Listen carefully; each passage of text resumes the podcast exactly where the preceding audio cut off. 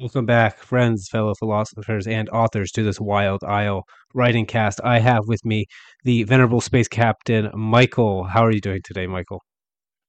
I'm all right. You? Uh, I'm doing quite well, actually. Yeah, I've had a, uh, a decent day. Uh, been getting through tons of editing this last month, and I'm excited to get back into working on some of my own fiction. Um, writing probably not too many good characters. By good, I mean like writing good, like writing the good and the just, the virtuous, whatever that happens to mean, because that, my friends, is what we're going to be talking about today on the podcast. Writing good, what is good, what is virtue, what is writing morally virtuous characters or stories for that matter. But before we get into it, uh, Michael, do you have anywhere that you want to send people to check out your stuff? Uh, you can check me out on Minds, minds.com slash A-E-T-E-R-N-I-S. Uh, daily writing questions, writing excerpts, short stories, and uh, I'm hoping to have something that people can buy coming up in the next few months. So uh, look there for announcements and uh, where to find it. Do check out Michael's stuff. It is quite excellent. Um, he is a rather famous figure on that little tiny corner of the internet, and I'm very happy to to be able to participate in those daily questions and to be acquainted. And if you want to check out my stuff, you can head over to wildislelit.com. I've got tons of things over there. Um, short stories, excerpts, essays, throwing audio to all that. I have an audiobook for my novel that's out. You can get in print as well. Want Smoke Broken, a weird fantasy fiction novel. Uh, I've been messing with the pitch over and over again just see it for yourself. There's an audiobook there. You can listen to my favorite supervillain, um, Dagoth, or read it. So there's no excuse. And while you're over there, if you happen to be an author, which you are likely if you're listening to this writing cast, you can hire me as a line editor. That's right. The Wild Isle Style Guide is my service. Again, over at my website, wildislelit.com. Um, I can help you develop your own unique voice um, and make your work really stand out, sharpen your prose so that you are doing more than just content, you're also composing. All right. Uh, I don't think I have anything else to pitch. Other podcasts are on there, blogs, all kind of stuff. Now, without further ado, let's get into the topic for today. And I actually think this is going to be a really, really interesting topic because we're kind of tackling one of the deepest questions in all of philosophy. It's like at the uh, bottom of, of, all moral philosophy because we to understand writing good or writing good characters, writing themes that promote something like goodness or virtue. We kind of have to start with what is good. Um, so, Michael, I think I'll throw this off to you. Do you have a definition of good or goodness that you you fall back on? Uh, obviously, as a as a Christian, my sense of good comes from the from God as expressed in uh, the biblical record and uh, among other sources. But the biblical record being obviously the the standard. Um, obviously, if you're not Christian, you have to kind of come up with your own. Um, a Christian acceptable definition of good, which can work for other people, is something along the lines of um, something that is uh, working within the confines of the world as best you understand it to uh, to bring forward the plan of God, or as you know, if you want to take a more abstract sense of that, to uh, move the world forward in some way that is uh, long-term beneficial. Um, and of course, the problem with that, taking it a more uh, agnostic sense of the term, is that uh, you have a lot of caveats built into it, which is why I prefer to just keep it simpler when I talk about these things. Because when I say, you know, working for uh, the good as defined by God, there is no need for me to go and dissemble and talk about all the the caveats that that make that uh, phrase work because it just does. But obviously, many people don't accept that term, so I'm I will try in this to uh, to work from it from a more psychological and a more uh, uh, a more agnostic set of definitions. Yeah, what would you say if I said I could I could probably help us bridge the gap a little bit between our secular secular listeners and our religious listeners because I think fundamentally there is I actually shouldn't call it secular because that's not exactly right, but there is a uh, more agnostic definition that does not at all contradict, I think, with the uh, with your particular Christian definition, or perhaps if we had another Christian, that might give something very slightly different once you get into the, the nuances. But your simple form works for here. So I'm going to give that a try. Actually, I want you to tell me if this bridges for you. So that that'll be good for us for the conversation because that way we're on the same page. So sure. Uh, yeah, I, I did a tiny bit of like two second digging on the etymology of good because I often find the way that the word arose in language naturally captures what people were looking at, right? And when, when I say looking at, it it means they were trying to capture something that was fundamentally real and describe it with an idea before it gets abstracted and then abstracted again and again and again through the evolution of language and the uh, evolution of cultures. So we have here um, from uh, this is spanning Old English, something like a cobbling of excellent, fine, valuable, desirable, favorable, beneficial, full, entire, complete, um, and also advantage, benefit, gift, virtue, property. Now that spans way too much, right? So that's on its own, that's not really useful. But if we look at um, some of the Proto Germanic, it's something like fitting or suitable or in later Old English, we have good development a kind, benevolent, holy. Um, and then only later does it get applied to be skilled, something like well behaved or large of great value. So when we say like someone is a like a good carpenter, that's actually an abstraction off of the original definition. I think uh, if we go back as far as we can, the words fitting and suitable are probably really key here. And why why yep. is that? Well, oh yeah, see, I can see we're starting to agree already. So for those of you who have listened to me talk on the podcast uh, quite a lot, I often operate with uh, what I'll, I guess I'll describe it as like a secular agnostic definition of, of God, which I actually think is a uh, I think is a Catholic definition uh, that comes from the phrasing like "I am that I am," something like rephrasing that as like "God is that which is," which is like saying there's nothing more fundamental or nothing more essential than God. Like God is the uh, let's say you could say like God is the object to which we are all subject, which is different than a lot of times people lionize the subject, but we forget that if you're a subject, you're subject to right something else subjects are not the masters, they are the thing that are mastered over. And then we look at that definition fitting, suitable, and all of a sudden, things seem to snap together because if God is the object, God is what is real. There's nothing more real than God. There's nothing more full or entire than complete than God.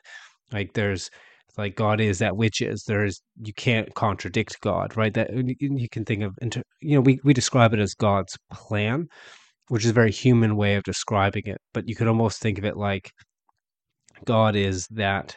If God is that which is, God is is that inevitability. God is what you must conform to because fundamentally, you know, it is what is, and your desires, your plans are not necessarily, uh, you know, extant outside of you, but God is, right? So yeah. if if we could yeah and i'll stop here but we could bridge the gap and say what is good is in accord with god and god's will god's yes. will is is that which is which is or that is which is and that therefore that which is suited to the objective circumstance which is the same thing as saying the will of god to me anyway like i don't i don't, when i hear like the will of god i hear the objective set of circumstances with those particular people in that particular time and place uh, in accordance with the essential fundamental laws of reality. So, mm-hmm. so in terms of our definitions, do you think they're the same actually? Like if I think that is which is fitting and suitable is good in,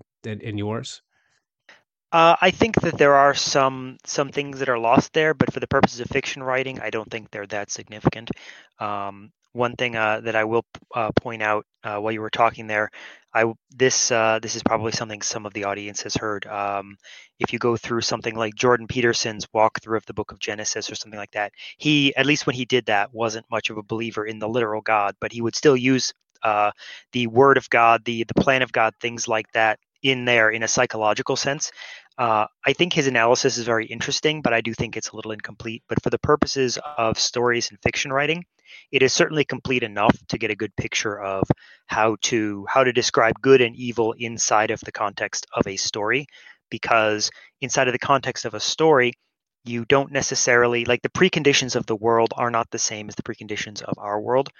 And whether or not you think a literal you know actual uh, you know person of god is a precondition of our world doesn't matter if you're writing a story where that isn't the precondition. So in a sense um, when you're writing especially speculative fiction you have a, a certain amount of flexibility to to to iron out those wrinkles between where I think some of that stuff falls short um, personally. So I, I, I think in that in most cases that is sufficient for uh, this conversation. Excellent. So hopefully our uh, viewers here, listeners, I really should say, um, can all follow us regardless of whether they're coming from uh, a religious perspective or not, which is is what I would like. Now we seem to have come, you know, we, we solved the mystery of the definition of good, right? I, I realize we're standing on the shoulders of people who've thought this through much, much more deeply, which makes it much easier for us. Uh, it's not that we're super geniuses. Well, certainly not I. But with good somewhat uh, established here, there, I think virtue also plays a role because when people think of someone who's good, they usually uh, think that synonymous with saying someone or some character is virtuous. Uh, so, two questions. You know, what would you define as virtuous, and is good the same as virtuousness? Uh, there is a high amount of overlap. Virtue is generally a description assigned to um, a, a character or a set of actions that uh, that result that are you know good in the context of their setting. Um, so virtue is sort of the property of something that does good, whereas good is more of um, I guess you could describe an action as good. A person who repeatedly does good things as virtuous. I guess would be my distinction. Yeah, I agree with the heavy overlap here. Um, because if you dig back and you look at the uh, word it comes from, and I guess this is a really controversial term, but virtue, um, there's a, a bunch of words associated with it. And when we think of our common definition of like, you know, good is essentially that which is in accord with God's will, right? Um, this will make sense. But virtue is uh, like moral life and conduct, a particular moral excellence, force, strength, vigor, moral strength, qualities, both, uh, sorry, qualities and abilities, moral strength, high character, goodness, manliness, valor, bravery, courage, and war, excellence, worth. Um, and it comes from virtue, comes from uh, a root meaning man. However, if we look at the word virtue uh, as it gets expanded on other areas, like we think of uh, as it's applied to like what's a virtuous woman, it's typically chastity or sexual purity, um, and I think that that tells us something right away.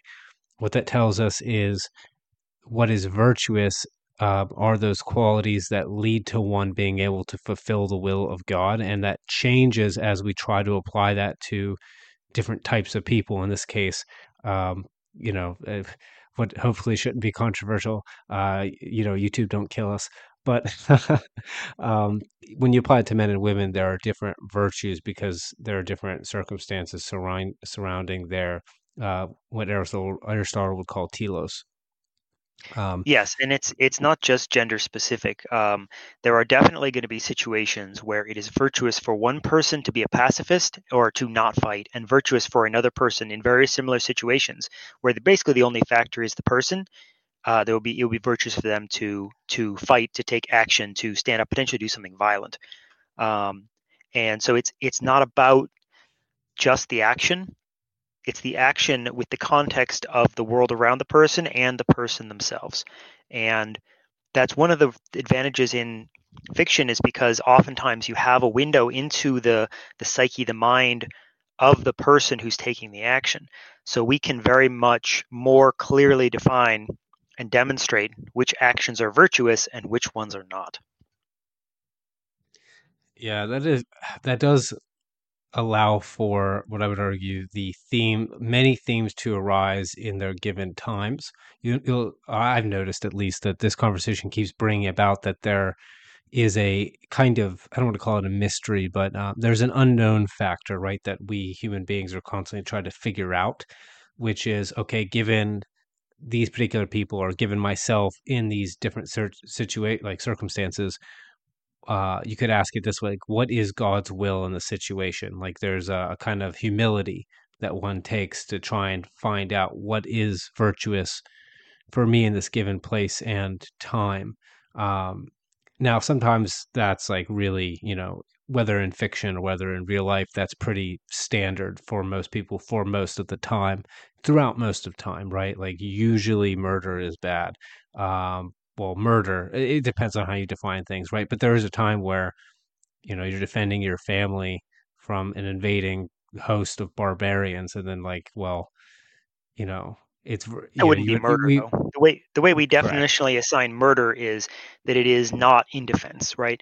Murder is an action that you take to kill somebody who is uh, specifically somebody who is not defending themselves at that particular moment, right?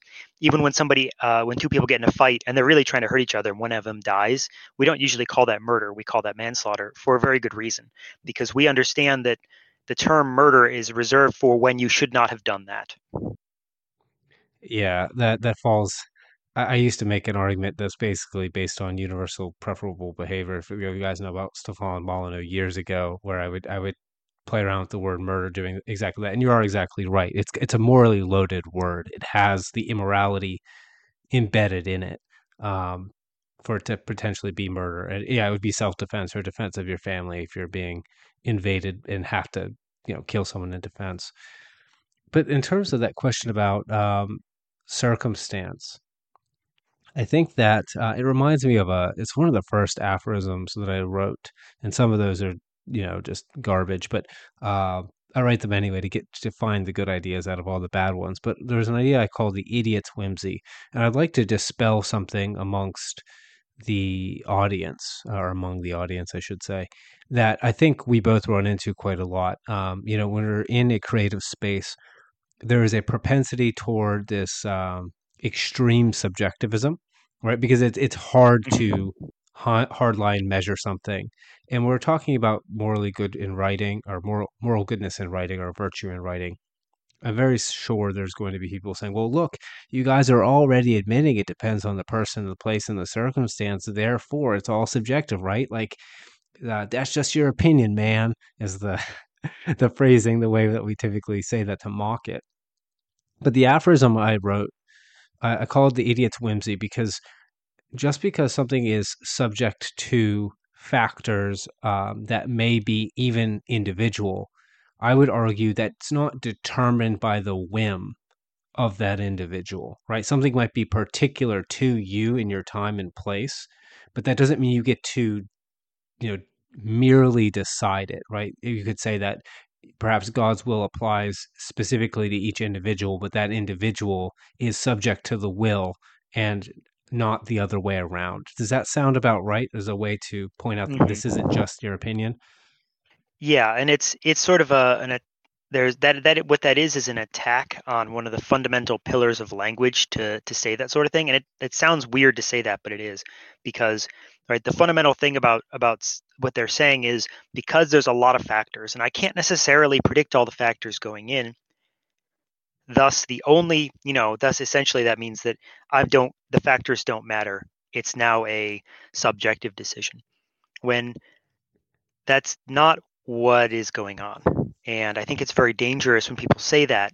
And I I see this from time to time in the, the experiences of writers and creatives who have this this opinion is that they tend to uh, apply it to themselves and it's disastrous because just like in a story hopefully in your own uh, creative journey good things bring about good actions bring about good results and bad uh, actions bring about bad results. And one of those ultimate bad actions you can take is a decision like good and evil is subjective in my own life. Because essentially that's it's not a good thing to do um, especially when it comes to creating things because you've just removed a a major constraint that is that is pushing you toward completing things rather than just doing them because you felt like it at that moment.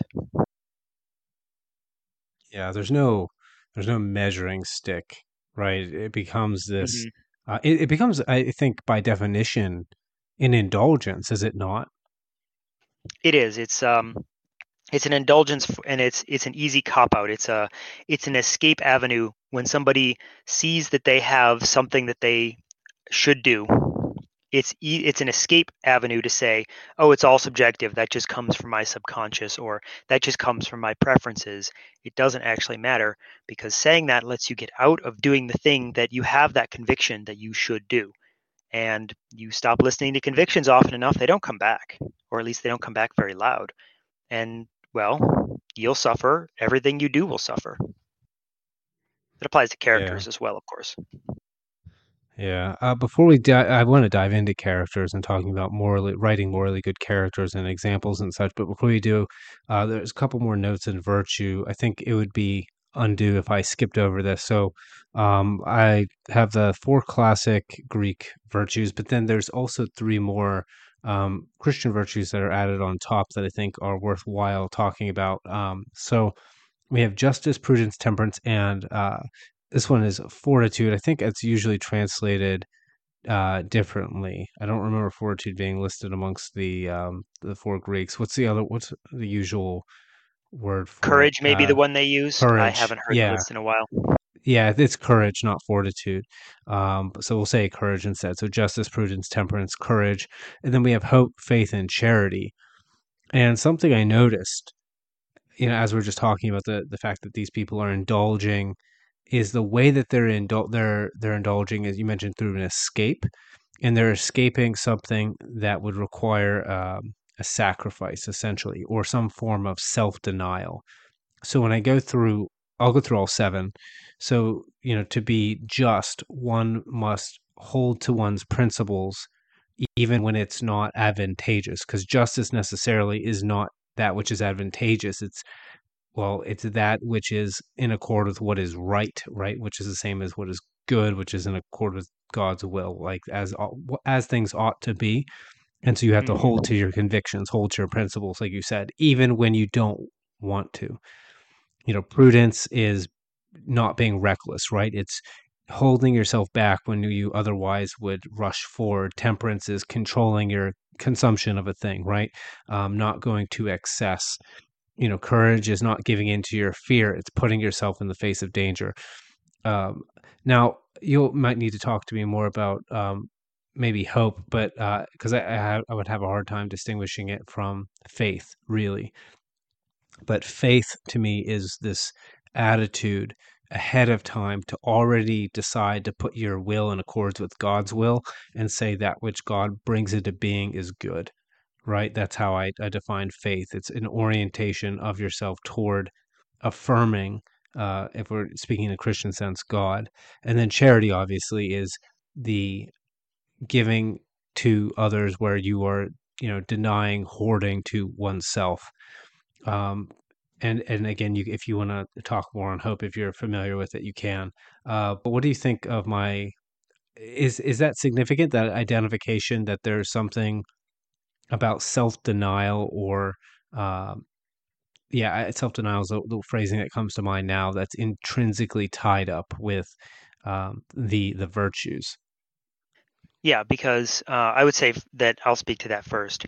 Uh, self-denial is another way of saying that you have that your will is controlling your emotions that the the elephant rider is controlling the elephant in the psychological sense that you are able to uh, to um, your your mind and your spirit are in some sense able to uh, get a master over the flesh and the emotions that go along with that and to thus uh, have a, an impact on the world. Most of these virtues refer to um, refusing to let the elephant be the director. And essentially you know once you are clear and able to you know once you have a conviction about something you should be able to uh, to overcome all of your your negative compunctions and and you know make progress toward it.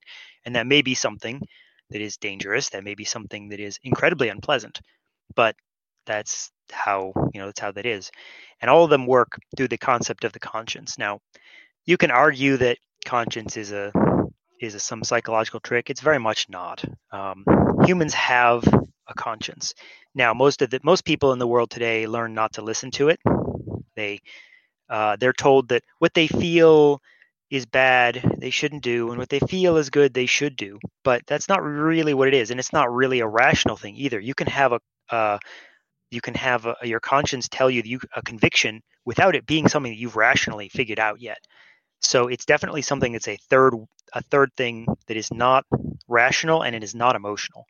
So it's something very distinct. And listening to that is something that uh, that is a major part of what distinguishes somebody who is uh, who is who is doing good from somebody who's doing evil. I won't call people good or evil. Everybody's both. Let's just get that out of the way. I would also speak on hope there briefly because you mentioned that I should. Um, hope is less. Uh, faith is the understanding that essentially faith is surrendering control to somebody else or in you know God to to to a greater thing and accepting that your understanding of things is not complete. Whereas hope is more or less the understanding basically hope is is simplified heavily is the expectation that as long as each of your steps is a good and virtuous step that the outcome will be good and virtuous even if you don't live to see it Okay, that makes perfect sense. Then that's I, I my brain did wrap those two into one, but I could see the the utility in separating them because they are one is more of a um, you know consequence or function of the other. Faith being the more fundamental yes uh, of the two. Uh, I do want to speak to the conscience. Oh, sorry, oh, let me, no, let me go, go ahead. ahead. Faith is definitely fundamental. Uh, obviously, some of those come from Greek um, thought as well, but in terms of the Christian sense, faith is the fundamental underpinning virtue. Um, obviously, there's you could find all the all the Bible passages you want. Basically, summary: without faith, I am nothing.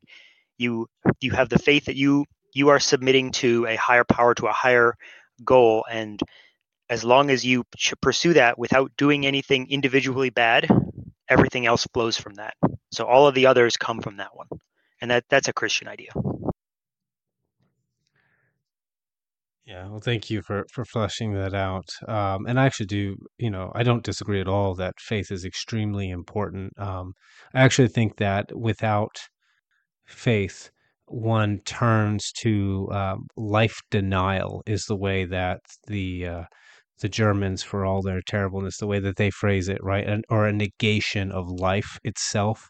Um, this is the same. If you guys ever read um, Paradise Lost, Satan basically makes this his thesis. Uh, it's in Faust as well. Uh, this idea that okay, well, I'm against God, therefore I'm against all things that God brings into being. Fundamentally, my purpose as Satan is to negate all being, all life, all everything itself um, and that comes with a rejection of the world being uh, the fundamental and uh, the the arrogance, and then the resultant pride from that ar- arrogance. That like my will is the correct will, and God's will is the incorrect will. Right? That reality is wrong, and I am right. Yeah, um, and that's that's absolutely correct. Where you you know you have the seven virtues, you also have the seven deadly sins. This is very much a Catholic idea, but I still like it, even though I'm not Catholic the all of the all of the seven deadly sins spring out of a lack of faith and a essentially a focusing on the self over the higher thing. All of them come out of that every single one. So all se- all seven of the, the the virtues come out of faith. All seven of the the the seven deadly sins come out of the lack thereof. Yeah and i think uh we could tie that into the idea of conscience because I did want to wrap back around to that. Um, now, my idea of conscience is very much uh, influenced by Jung, who was a psychoanalyst, um, but I would argue he came from a much more spiritual perspective. Uh, he gets accused of being occult, which isn't exactly it's not exactly wrong, but it it it's wrong enough that it we need to dig into it. But the idea, um, so we're we're going to probably not probably we're certainly going to depart on some of the nuances here, but I think the fundamental line will be exactly the same. So you mentioned people think of their conscience as this, uh, you know, tertiary. Um, uh, what would we say epiphenomenon? I think is the proper term for that, like something second. But Jung brought brought up, it's like no, no, no. Your conscience is basically like your soul like that's more fundamental than your ego. The thing that we we commonly refer to as I is not you. That's like this tiny little piece of you, a fragment of you that pays attention. but it hardly understands anything. And deep down, your conscience is um, where, let's say, your conscience is where the spark of divinity is.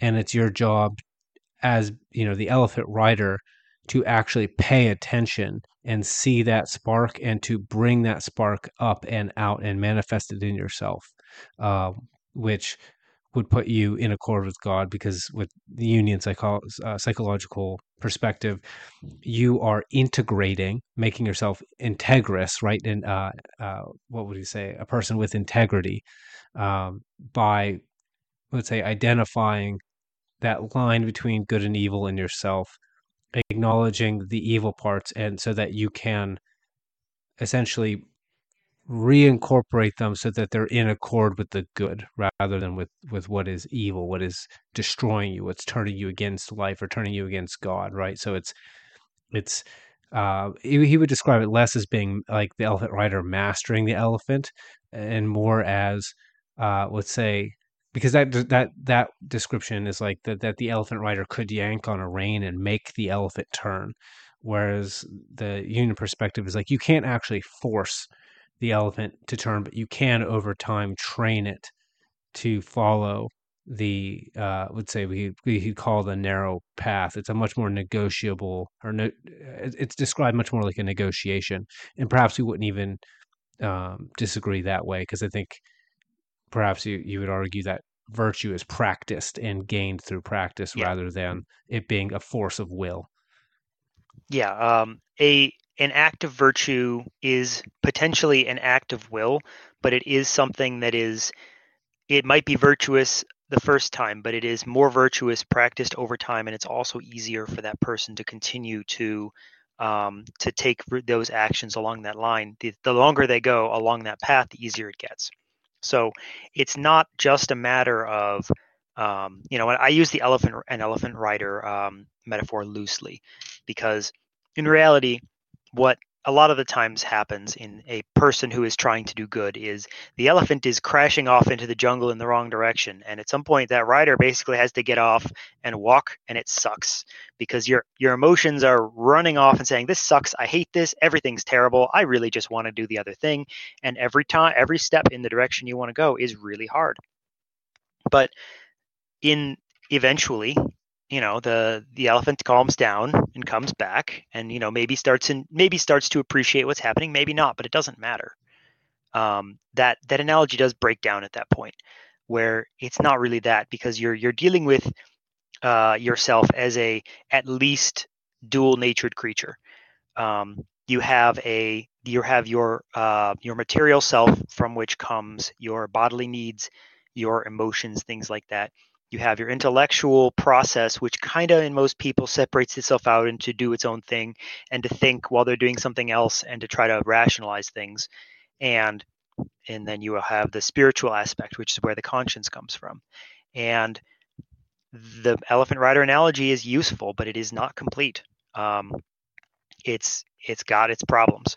Uh, and when you deal with a, the fact that a human being really is that sort of set of various things which are all kind of forced to live together in an incomplete harmony uh, that's kind of where you get the struggle between somebody trying to do good but also but ending up doing evil anyway right? That's where you get all that.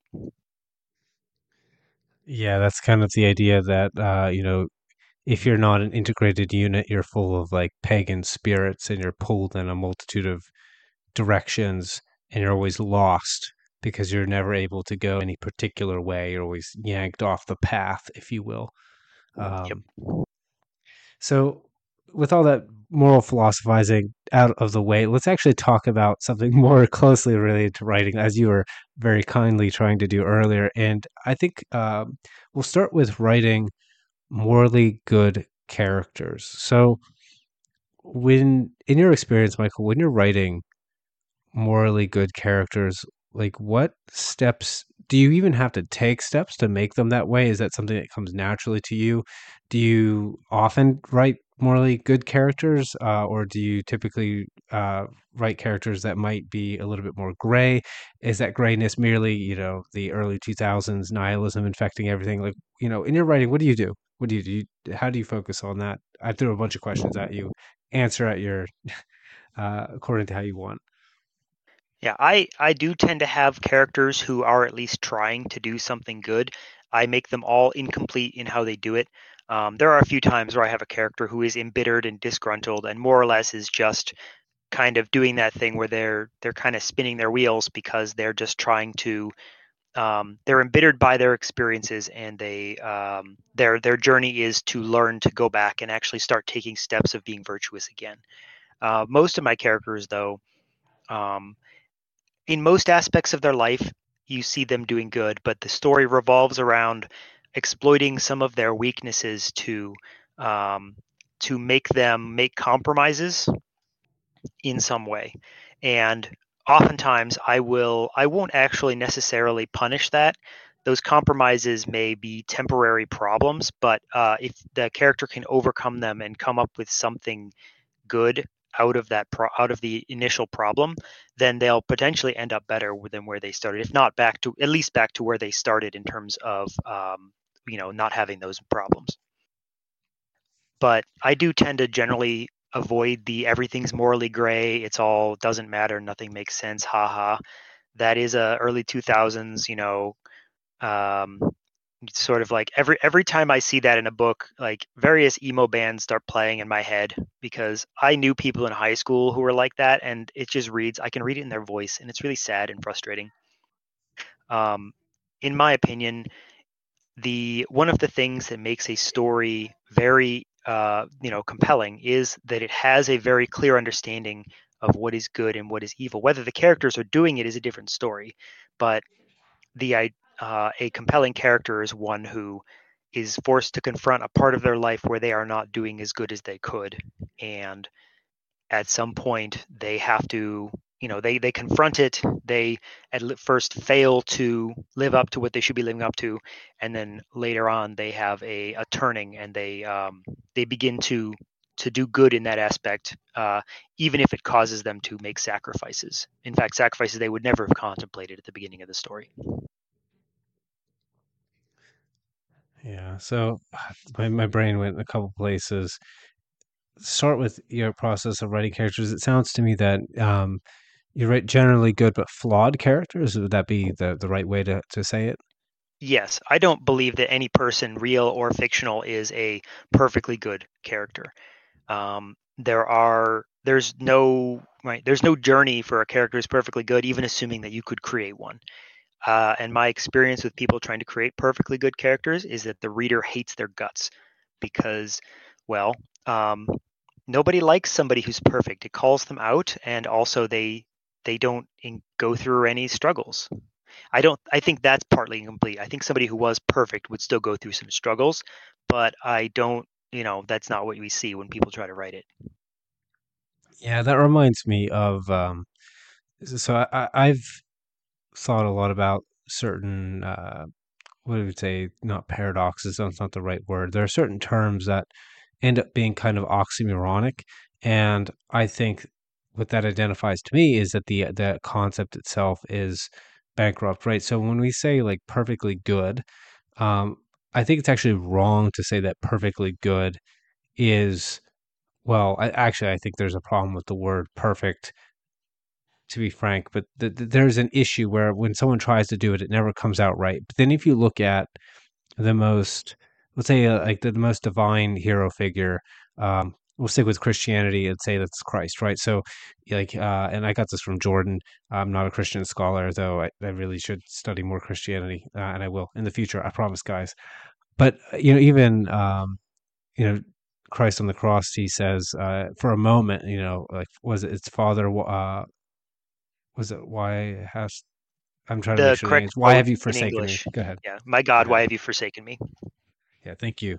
Uh, but I really, I really liked when Jordan ported that out because he said, "Look, even the uh, most divine um, person, right? The thing that you could, the highest aim that you could aim toward, has a moment of wavering, right? Like there is no which, which kind of suggests there is no 100% good. There is the person who uh, you could say I think this is going to be the name of Jordan's next book is he, he who wrestles with God. There is like that person who is doing his best and struggling toward what is good, and that is the highest good, not the attainment, because the attainment assumes that one already knows and therefore one's knowledge is complete, which just reminds me too much of Satan, essentially, right? Because like to assume like my knowledge is complete is to assume that I know, therefore my will trumps whatever contradicts it, and that would mean if the will or the the reality outside of me, if God contradicts my will, that must be wrong. Versus the highest being a struggle toward that which is good, acknowledges the gap between the subject and the object and so that's you know that is perhaps why flawed like even the the most morally good characters still must be flawed or else they are rejected by the human spirit. And one thing i will point out is that uh, in the case of christ a character who had struggles but no no obvious flaws the whole point of the story is that people rejected him. That's that's the point is people were called out by the fact that he was he was too perfect. The same people who were saying we want him to be king literally seven days later basically hauled him out and nailed him to a nailed him to a tree right? People don't like perfect. Perfect calls people out. So when you're dealing with fiction uh, you will find that people will treat your quote unquote perfect characters as villains. Not necessarily because that's what you intend but because that's psychology working against you as the writer yeah, that comes up uh, uh, in the Brothers Karamazov, which I have read actually.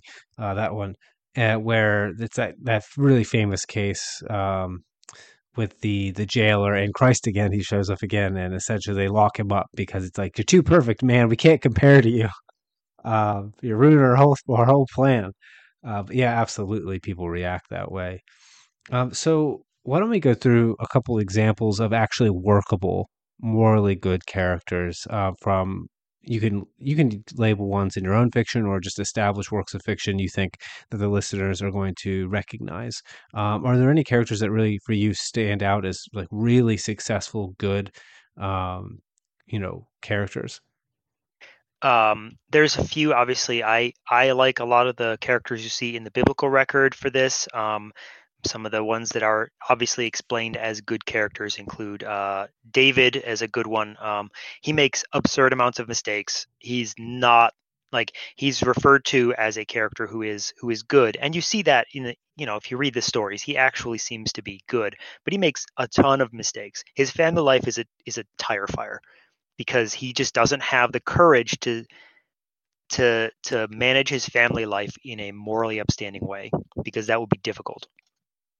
Um, there's some other there's other characters in there as well. I'll just I won't name them. In, I'll name a couple and not give too much detail. Uh, one of them being Job. Uh, that's an underserved one as far as people who aren't Christians don't read that one very much. Um, another one that's potentially a little interesting is um, to use Daniel, uh, the character of Daniel. Um, so go ahead and try those out from that source. Uh, from uh, fiction sources uh in the general market, one of the ones that everybody really likes, um, and this is both the, the movie portrayal and the book portrayal, is Sam Gamgee in the uh, in the Lord of the Rings books. Um, he is basically good. His flaws come from the fact that he is. Um, his flaws are primarily not flaws of his character; they're flaws of his knowledge and his limitations, where he often does something that is beyond his limitations, and he probably should have known not to do that but you you appreciate him for that because he you know he's he's just you know he's just such a you know a care how do i say this? He's somebody who just seems like too pure for the world he's in but you still but in a way that doesn't make you feel called out. He's humble and he's uh he's laid back but he just sort of is infinitely loyal and infinitely friendly to almost everybody except for one particular character and the one time he's not friendly it's a disaster, right? The one time he he just lets his prejudices get the better of him, it nearly wrecks everything and dooms the world. Um, I have not actually read Lord of the Rings, uh, so tell me what that action is. Spoil it for us. Uh, so um, yeah, um, if you haven't read the Lord of the Rings, if you haven't seen the movies, it's the same in both of them. Uh, him and him and his his um, his boss, his he calls him his master, basically the person who he was the gardener for back home, and he is now adventuring with, who is Frodo Baggins, who is carrying the One Ring. Essentially, the the objectification of sin and evil is being carried by his boss, and they run across this creature called Gollum, who is who has been to where they need to go to destroy this ring, and Frodo, his boss, takes pity on Gollum because he sees this as potentially what's going to happen to him if he holds this thing for too long. Because that's what Go- Gollum is a creature created by the ring.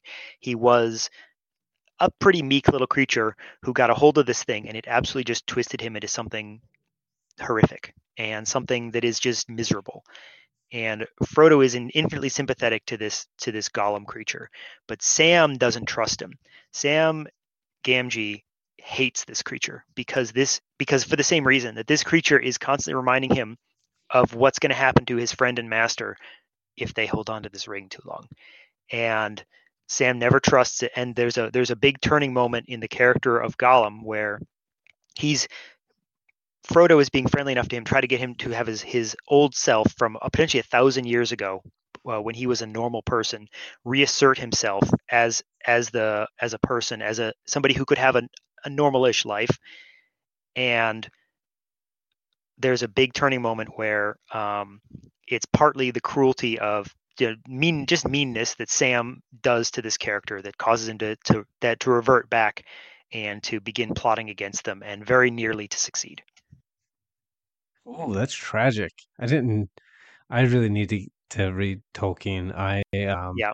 I I unfortunately came late into uh, fantasy, and so I experienced a bunch of other things, and then by the time I uh, the the films for Lord of the Rings were airing, uh, obviously this is backwards, but to me it seemed generic because everything had copied Tolkien, and yep. so yeah, so it, it's it's unfortunate. I haven't even seen the films, um, so maybe I'll see the films. What I will say. Go ahead, go ahead. In the films, the Andy Serkis's portrayal of Gollum is really, really, really good. Um, and he actually Andy Serkis actually does the the modern audiobook for the Lord of the Rings the actual voice actor for that character is the guy who does the entire audiobook.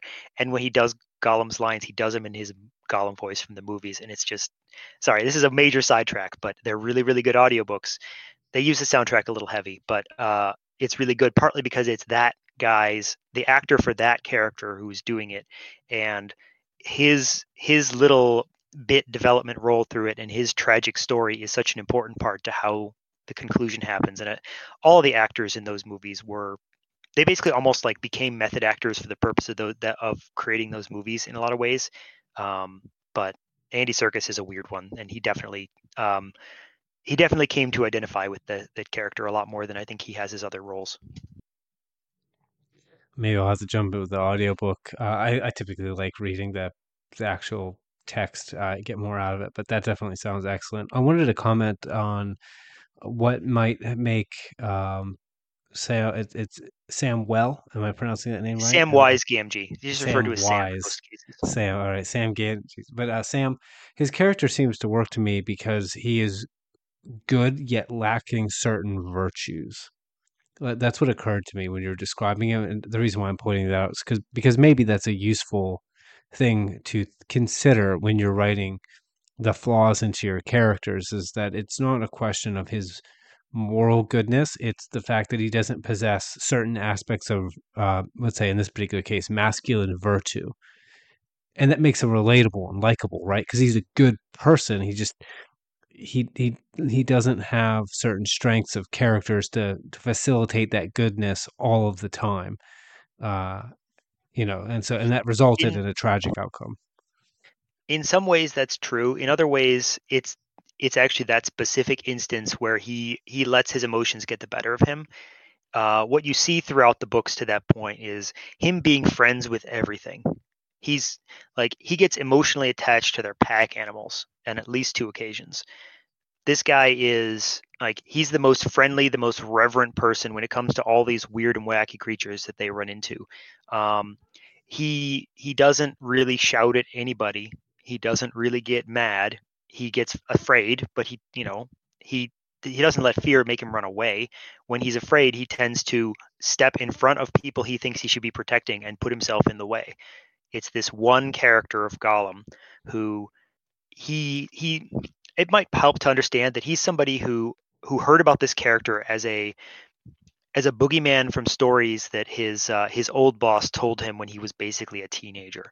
Um, the character of Gollum is somebody who uh, Frodo's uncle and Sam's former boss encountered in a dark cave almost a hundred years ago, and you know he heard these stories from this old you know retired adventurer basically about this creature that promised to if he if that basically that encountered him in a cave and promised to eat him if he didn't have if he didn't think quickly more or less.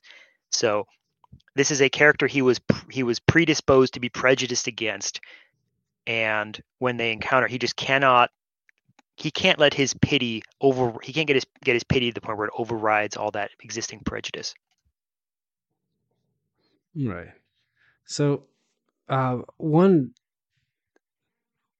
i was trying to think where i want to go from here because we we've covered a little bit on writing morally good characters. I guess um and we've got some really great examples. Do you have any particular specific advice that you would give um if you say you've got people listening and they want to write because there are a lot of people right writing uh, right now. I think I didn't actually pay any attention to the um, like indie publishing scene at all and the group of modern writers. So uh, people are throwing around the, the name Iron Age of writing, um, which I think a lot of them want to harken back to like more morally black and white stories focusing on like moral virtue and goodness and hero stories, things like that. Uh, I still don't know anything really about that. I haven't dug into it in the least. However, I think there there seems to me from a very tertiary view, tertiary is the wrong word, distant view, that that is of interest. So, do you have any advice for people who might want to be able to write these good characters, um, to succeed at writing them, and not to come across as either uh, I would use the word propagandistic. There we go. I had to slow down to say it, or otherwise contrived, contrite. Uh, obviously, we mentioned not making them perfectly, like super perfect, one hundred percent good. They still have to have flaws. Is there anything else that you might say to the, that? I will say that in my experience, a lot of what's in the modern quote unquote Iron Age, the characters are not very good.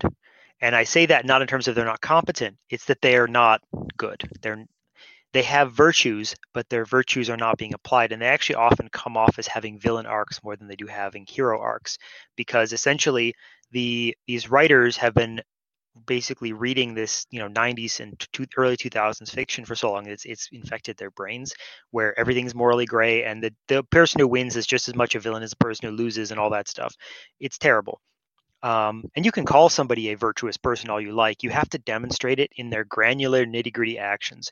You have a character who supposedly be be a hero who, you know, ignores you know ignores the the well-being of his subordinates in some way if he's cold and standoffish when people need him to be you know understanding compassionate um, or potentially charitable that's not a good character that might be somebody who is doing something that is going to benefit the world, but that is not the same thing. Uh, a character who is good is somebody who is um, who is moved essentially by um, by all sorts of concerns. As you said, all all these seven virtues, or you know, moral foundations theory. Somebody who is who is uh, has access to all of the moral foundations, and who doesn't let any of them go, you know, get tossed into the bin to maximize one of the other ones when you have a character who just cares about justice, that's a, vi- a villainous character. When you have somebody who just cares about making sure everybody's taken care of, that's actually a villainous character. Somebody who is letting all the other moral aspects fall by the wayside to accomplish one moral task is a villain. And I think this is where I think a lot of the Iron Age is falling down. Is there people who want essentially they want to make everything simple, so they distill it down to one moral axis, and that's not how that works you kind of have to show somebody who is you know who is a little bit more dynamic and has a little bit more depth to them in terms of what they care about. You have to show them caring about multiple things. Oftentimes having to stop pursuing their goal to care about something else right? Because essentially, what that's saying, when they do that, what they are saying is, my goal is important, but doing this thing right now that my conscience told me to do, that's more important, even if it's going to mean I lose the thing I've been chasing for a long time. And that is one of the the thing I think a lot of these um, creators are failing to do is to is to set that up. And there's a few people who are okay at that and a few people who are hit and miss. I find, for example, um, some of Jon Del Arroz's work uh, is very hit and miss on this. He does it well in some instances and badly in others, but he, at least he seems to be doing it more often lately, which is good. Um, whereas some other authors seem to to not have it at all. A character either doesn't have a goal to give up to start, you know, to go chase somebody else's problems, which doesn't really show any virtue at all, or they they don't stop and help other people they continue to pursue their goals single-mindedly and that's that's a problem um, another thing i would say is that good is not the same thing as peaceful is not the same thing as uh, as um, is not the same th- thing as um, kind there are times when good does not mean that you are nice to people. In fact, there's a lot of times. You can point to uh, the famous uh, example in the Gospels of Christ going into the temple and literally whipping people out of the building and throwing their, their belongings out after them. Uh, that's not an exaggeration. That's exactly what happened. He this is this is not a nice thing to do uh, and in fact there were people who were trying to uh, get him who were trying to get him hurt after that um, and if, you know, eventually that was part of the charges that were against him when he was killed. Uh, a famous quote from uh, from an author I like, uh, C.S. Lewis, referring to his his ultimate good character Aslan in his books. Um, it referring, you know, this is a character who's a lion, and uh, somebody says, "Well, he's a lion. Is he safe?" And the other characters look at look at this one crazy, say, "Safe? Of course he's not safe. He's a lion, but he is good." And that's it's a good example of what's going on there and it obviously that's that's the aslan figure is a christ figure in those stories but in general that's true of good characters good characters are not going to do what you ask necessarily they're not going to if you come to them with a problem they are not necessarily going to fix it the way you wanted to in the least harmful way to the, your other problems because oftentimes that's what people will do is they'll want somebody to help them solve their exact problem and not touch all the other problems they've gotten comfortable with.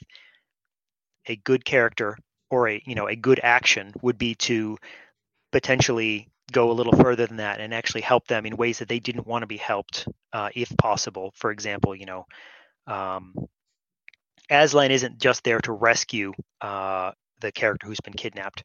He does a lot more than that. Um, he gets the other some of the other characters involved in an actual full-on pitched battle. Um, he does kind of essentially set a moral standard on all the characters that they are expected to to follow, and they all just understand that there are consequences for disappointment. So when you make a character who is good, don't make them safe. Don't make them somebody who is just like, you know, a kitten pawing at things. That's not that's not good either. And I, I think Iron Age is not very good at establishing this right now. I think it will get better though. I hope that it does. Um, makes me feel a little bit good. Uh, for those of you out there, if you want maybe perhaps I, I did a, a, decent job, let me know. Uh, go listen to the audiobook for One book, Broken and tell me if Conti fits our definition of good. There are a couple examples that I, I thought fit. Uh, so to entice the entice the audience to go read my work, I will I'll, I'll, go through just a couple of them. You mentioned having to give up something like you really wanted, and in order to pursue something higher. Uh, there's a particular scene, without spoiling too much, where the it's hinted at in the very first, uh, let's say, I think page of the first chapter, and uh, which is this big expedition. And a year goes by, that finally this big expedition is coming about, and they're right at the threshold of the place they want to explore, and they're woefully unprepared, and disaster strikes, and essentially Conti has to just give up the whole thing, turn around because his um, his adopted daughter is uh, essentially suffering poisoning and he needs like okay i just got to get her out of here. Nothing else matters. Like literally nothing else matters. And you know sacrifice the chances for not just uh, the chances for like wealth and success and fame but he actually knows that failing this is going to put him in massive debt that's going to cause him to lose a lot of the things that he has gained over the course of the book right so he he essentially has a, a magic sword that's gone along with a few other things and um, yeah it's going to put him under essentially um, there are a few other moments too though you mentioned like it doesn't necessarily mean being a pacifist where there's a, essentially a radical revolutionary uh, guy leading a, a, a fairy mob in the town who will not give up right down to the last second. And uh, Conti is basically trying really hard to get this guy to give up, and he won't. And he has to put him down because he got the man gives him no other options. But if he doesn't do it, then well, people have died, and the chances of more people dying um, because of this dude revving up a bunch of murders, well, that's a problem. Um, so, you know, you could have. Uh, hopefully, that's that's a good example of a morally good character. Uh, that was kind of the whole point of his character arc is to go from someone who was evil, right, uh, life denying, plotting revenge, to becoming a good person from that through some type of self overcoming that kind of fits in with the self denial we talked about earlier. I hope if you listen to the audiobook, oh, listeners, you can let me know in the comments.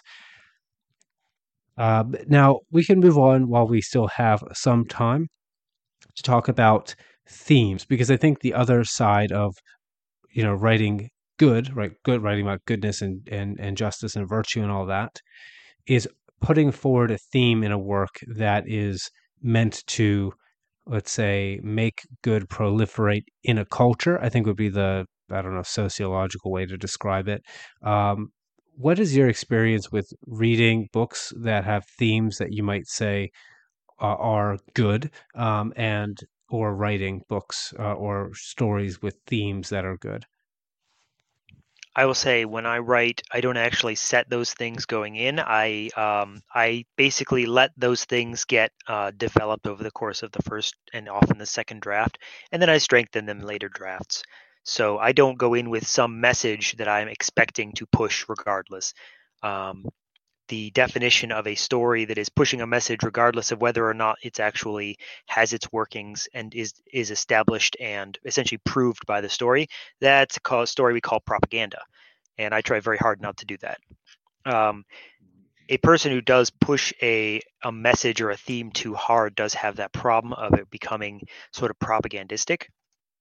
And i think uh, one of the ways that um, that you got to kind of look at this is that the the theme is something that the characters should seem at least to the reader whether you came up with it beforehand or not the theme is something that the characters are essentially proving out. It's not something that we're establishing as a baseline and just you know uh, just reminding the reader of constantly. It's something that the oftentimes you want to start with its contradiction and basically exhaust all avenues to, to lead to the contradiction throughout the actions demonstrated in the book. And you can do that with other characters in the main character. You can do that with the main character trying all the wrong ways before they try the right one, however you want to do that. Um, thematics are tough that way in that um, the human brain is very resistant to being told how it should think. So if you apply that too hard, you will uh, you will have readers uh, going the opposite way, and in fact taking the opposite message that you want them to. So I would say take a very light touch on that stuff.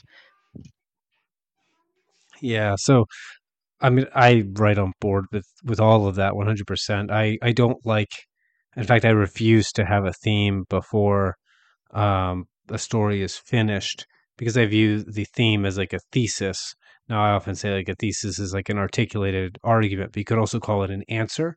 So, therefore, what I would start with is a question, right? So, I, I come to the story with a question. That question is the uh, the contradiction you mentioned, there's a problem uh, that needs to be resolved. The characters are faced with that problem. The question is, what is the proper way to resolve this? This this con- contradiction, this conflict that the story is centered around, um, or is it centered on? I don't know the proper phrasing. I'll think about it later. Uh, but yeah, you come to understand the theme through, ex- like you mentioned, exhausting the uh, potential solutions you those are the complications in the plot as we're pursuing what is the morally correct answer now if we remember what we talked about what goodness is it's in accordance with let's say God's will. Well, if you're secular, what is God's will? It's that which is the most fundamentally real. What is in accord with reality itself? What is it that brings forth the affirmation of that reality as opposed to its negation? Uh, that's a very Nietzschean way of thinking about it. But it turns out it doesn't contradict the Christian way of looking at it, I don't think, uh, which is great because then we could all figure out what we're doing here. So, so yeah, your your your theme should not be something decided ahead of time. I really, uh, you know, I also work as an editor, and I will say when people ask me because people want me to do developmental editing, even though my specialty is line editing, they they really want me to do dev level editing, and when something I do see frequently is it's clear that the moral message was decided ahead of time and that the uh, you, said the characters do they do actually come off as villainous quite often. Um, it's it's it's actually incredibly frequent how often that is. They lack a lot of virtues um, and the world seems to bend to their will and not the other way around, which fits into that um, satanic model that we mentioned before. Uh, does that sound like I'm we're having the same experience there? Absolutely, I have seen this uh, a lot of times. Um, what you'll see is that what happens is it's going back to that one moral axis thing I was talking about, where if your character is supposed to be good only on one axis, they're really just kind of a villain somebody with a theme going in really only defines the character's identity based on the one axis that fits that theme, maybe two. And then what happens is on the other ones they don't you know they they they put all their flaws in all the other axes and basically just set them up to be villainous um, a flaw potentially could cause somebody to fail on any of the moral axes a flaw is not something that is somebody just you know it, it could be that you know somebody's flaw is that they just don't have any any concept of justice right? That could be a flaw but that could that flaw is probably deeper than i don't have a concept of justice. It's something else. Um, so you you see people writing these stories with a moral that they set going in and oftentimes what happens is that that character uh, their actions on everything but the moral axis relevant to that moral are kind of awful or the world just kind of makes them work because they're like, well, it doesn't matter, right? It does matter. The workings matter. Essentially, it's like, but the analogy I use a lot, and I probably used it on this podcast at least once before, is that what a story is when it comes to the morals or the themes is a proof, a mathematical proof. A mathematical proof is not the answer. You know the answer before you get there. It's the workings that show that from a set of understood axioms that are tautologically true, you can get to you know to that uh, that answer that you were intending to get to. And you know, you can either do that as I am starting out here and we'll see where we go, or you can start out start out knowing where you want to go and find your way down. As long as the workings are all there, both are okay. But people often skip the workings be, uh, because they are trying to, you know, I already decided what the moral is. Why do I need to show? You absolutely do. The, the that's how that works, and that's why I refer to stories that don't do that as propaganda. And uh, I, I highly caution people against writing that way because it's unpleasant to read. It really is. And it's really, really unpleasant to try to edit and try to take that stuff out and somebody say, but that's what I, that's the whole point of the story. Okay, delete it and start again. Sorry. I like, I don't know what else to tell people. Like it's difficult to, to help people with that. So I can't recommend against that sort of propagandistic moral, moral, uh, I guess, how do we say it? It's like they have the moral it's this big heavy hammer and they're just going to hit every every element in the story with the same moral with the same little thing until the end and it's really frustrating. Yeah well as someone who has edited and i actually i'm, I'm kind of lucky I, have edited across the political spectrum. So i've got um, clients that are actually seemingly incredibly woke, and I've got clients that are kind of the reactionary right wing types. Um, and so I've had I've had to figure out what I'm going to say. Right, I've had to do this, and it is difficult because you do get that response where it's like, but this is like the message. And what I've what I've said to these people, uh, I guess this is me throwing advice out there now, is that look, I understand you have this perspective and point of view. Um, but when you if you want to give that point of view its best case you have to do it in the most genuine way possible it means you need to give the oppo- like the your opposition or the op- opposing ideas as strong a shake as you could possibly do you want to represent them well and you want to and that what that does is it gets them to consider those factors that they weren't considering right? Because they were only operating under a particular moral axis uh, one axis or maybe two or dimensions if we want to use that word it doesn't really matter. The point is they were only considering a couple moral foundations. But when you Yeah. force them yeah but when you force them to consider their opposition along other moral dimensions all of a sudden it makes them have to confront those those deficits right? They if they're only thinking in terms of i don't know like let's use my myself as a, a punching bag here right? Because I, I happen to be very very very very politically libertarian. Um, and so if you only focus on liberty and you liberty and you don't focus on any of the other let's use moral foundations theory right? So if i can remember these offhand there's loyalty uh, there's care i think there's fairness um, there's uh, sanctity um, Sanctity uh, and there's a- justice. Yeah. Uh, and so like there's other things you actually have to consider and like and if you if you do if you realize okay actually yeah sometimes like there's a limitation on liberty because if you don't then injustice reigns supreme and like everyone suffers so that's like harm and all all things that would be held sacred become profaned right like i don't know the debauchery of children or some other terrible thing which does happen um so so yeah uh, that's been that'd be my advice to those of you you indie authors out there um is if you are trying to write good characters, even if you think you are good themes rather. If you're trying to to to do something thematically deep and significant and impactful, give the opposite ideas their best shake. And by doing that, you'll give your own ideas a much better representation, and you'll actually kind of find out that you don't own your own ideas. Um, uh, that that's a, a Jungian thing, but like ideas have people, not the other way around. And when you assume the when you assume it the other way, what happens is you become a tool to the idea, and you produce propaganda, which propagates that idea like a virus, uh, which you don't want to do. You don't want to just be the host for some pathological, shallow idea, right? Of course not. Now, mind you, a lot of people are, uh, and it's difficult to when when somebody is really deep into that. Their their concept of their idea is shallow, but it's a tight loop. It's um, it's complete, right? It it has all internal to itself. It has all of its own explanations. It has all all roads lead back to lead back to it. And the problem with that is that it doesn't really have any room for any reasonable understanding of people beyond that idea.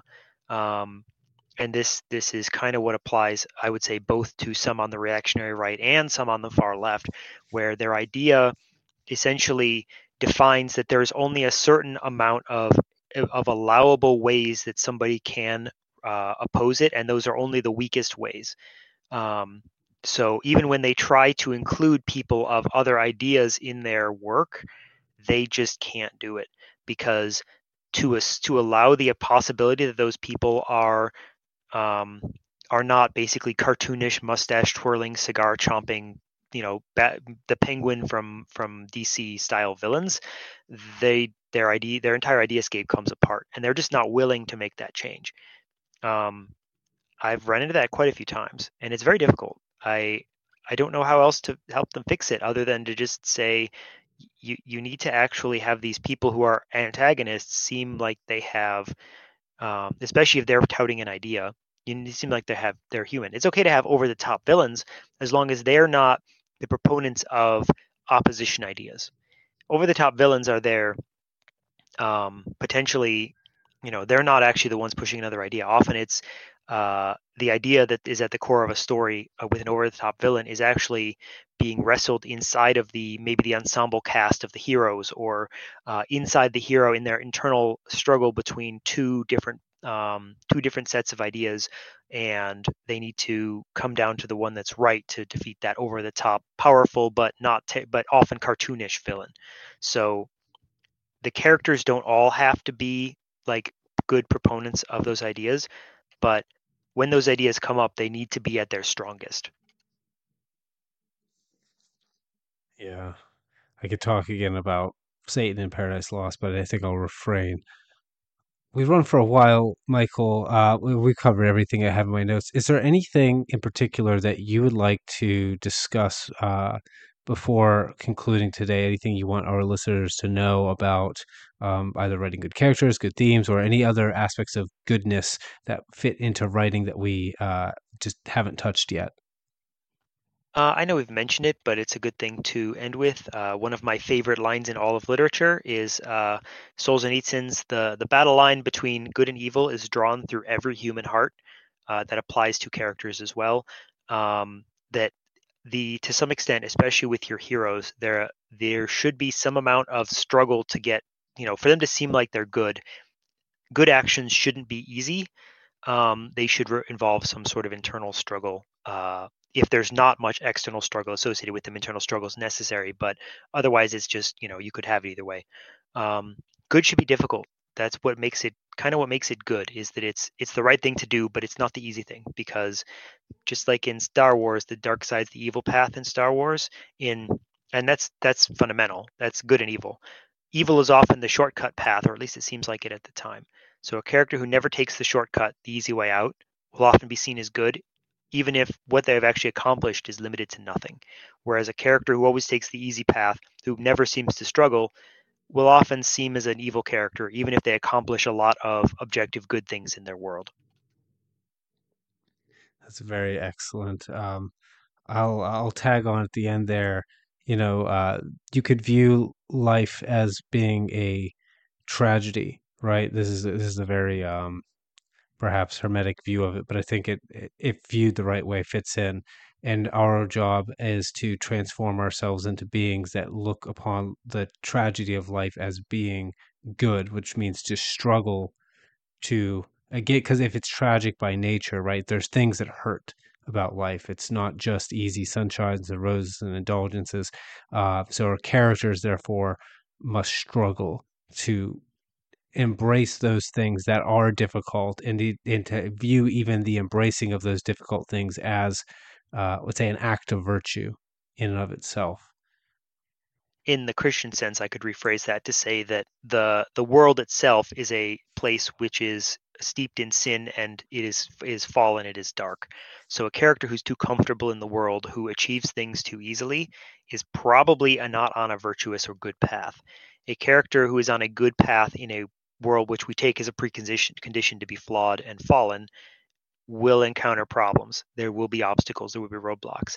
And what makes them good isn't that they start to do something good, it's that when they encounter the roadblocks, they do the hard work to overcome them and continue, even when it's really hard.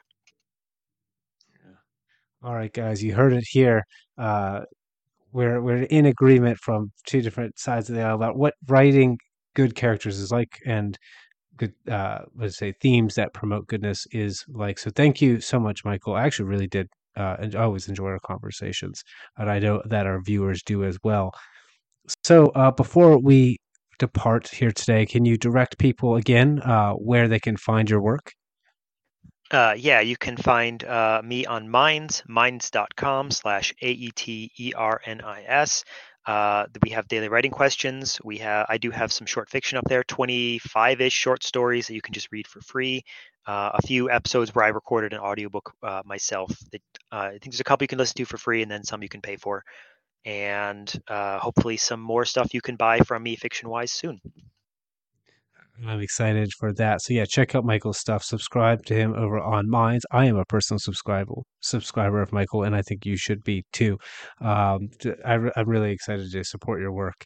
Uh, and I've uh, I've beta read for you before, for those you don't know, and I, so I I can vouch for the excellence. And if you want to know whether uh, I am excellent as well. To check out wildislelit.com. Uh, I'm not going to pitch the whole thing again, but yeah, do check out my audiobook for Wand Smoke Broken, or uh, you can buy it over on Amazon. The links are all there uh, on my website. And tell me what you think. And uh, thank you guys so much for listening in. And if you're a writer out there, I hope you start writing good. All right, guys. Thank you for listening, and we will see you next time.